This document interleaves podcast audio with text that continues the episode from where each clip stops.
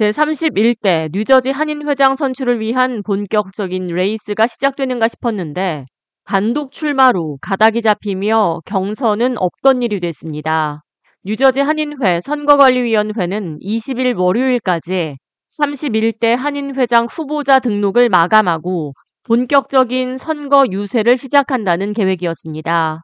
선관위는 20일 오후 5시 후보자 등록을 마감하고 21일 화요일 후보자 명단을 발표하며 후보자 번호 추첨과 후보자 소개 그리고 토론회를 개최할 예정이었지만 경쟁 구도로 예상돼 온 에드리안 리 후보와 미셸 송전 뉴저지 한인회 수석 부회장의 경쟁 구도 대신 두 후보자가 협력하는 방향으로 마음을 모았기 때문입니다. 이에 차기 뉴저지 한인 회장의 베넬리 그룹 대표 아드리안 리 후보가 단독 출마하며 사실상 당선된 셈이나 다름이 없습니다.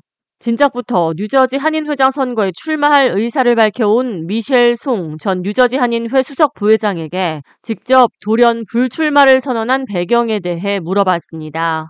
송 전 부회장은 선거관리위원회 후보자 등록 마감 전날 이 후보 측에서 만나길 요청했고 협력을 제안받았다고 말했습니다. 사실 그 전날 후보 등록 마감 전날 연락이 왔어요. 이 후보 측에서 좀 만나서 어, 얘기를 좀 했으면 좋겠다. 그래서 만났는데 이렇게 우리가 양극화되는 것보다는 서로 좀 협의하에 같이 일을 하면 어떻겠느냐 이사장을 하셔서 좀 체계를 잡고 본인을 좀 도와주시면 어떻겠느냐라는 제안을 받았어요.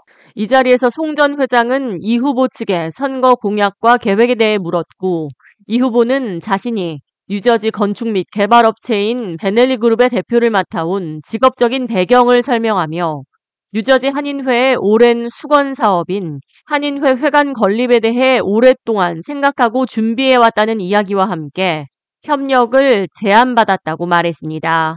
이 후보의 비전이 보였기 때문에 불출마를 결심하고 이사장으로서 이 후보자를 도우며 뉴저지 한인 커뮤니티 발전을 위해 함께 힘쓰기로 마음먹었다고 말했습니다.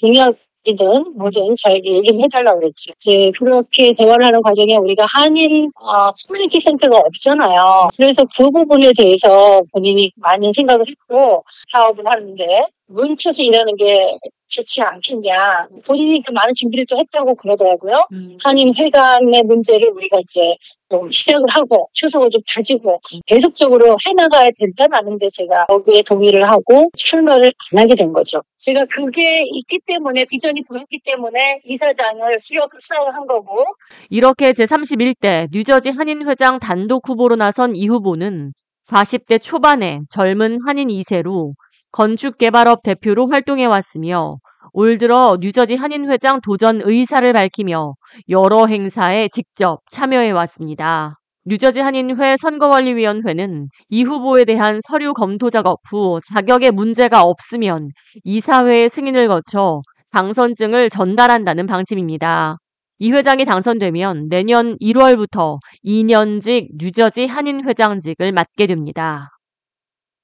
K-Radio 이하예입니다.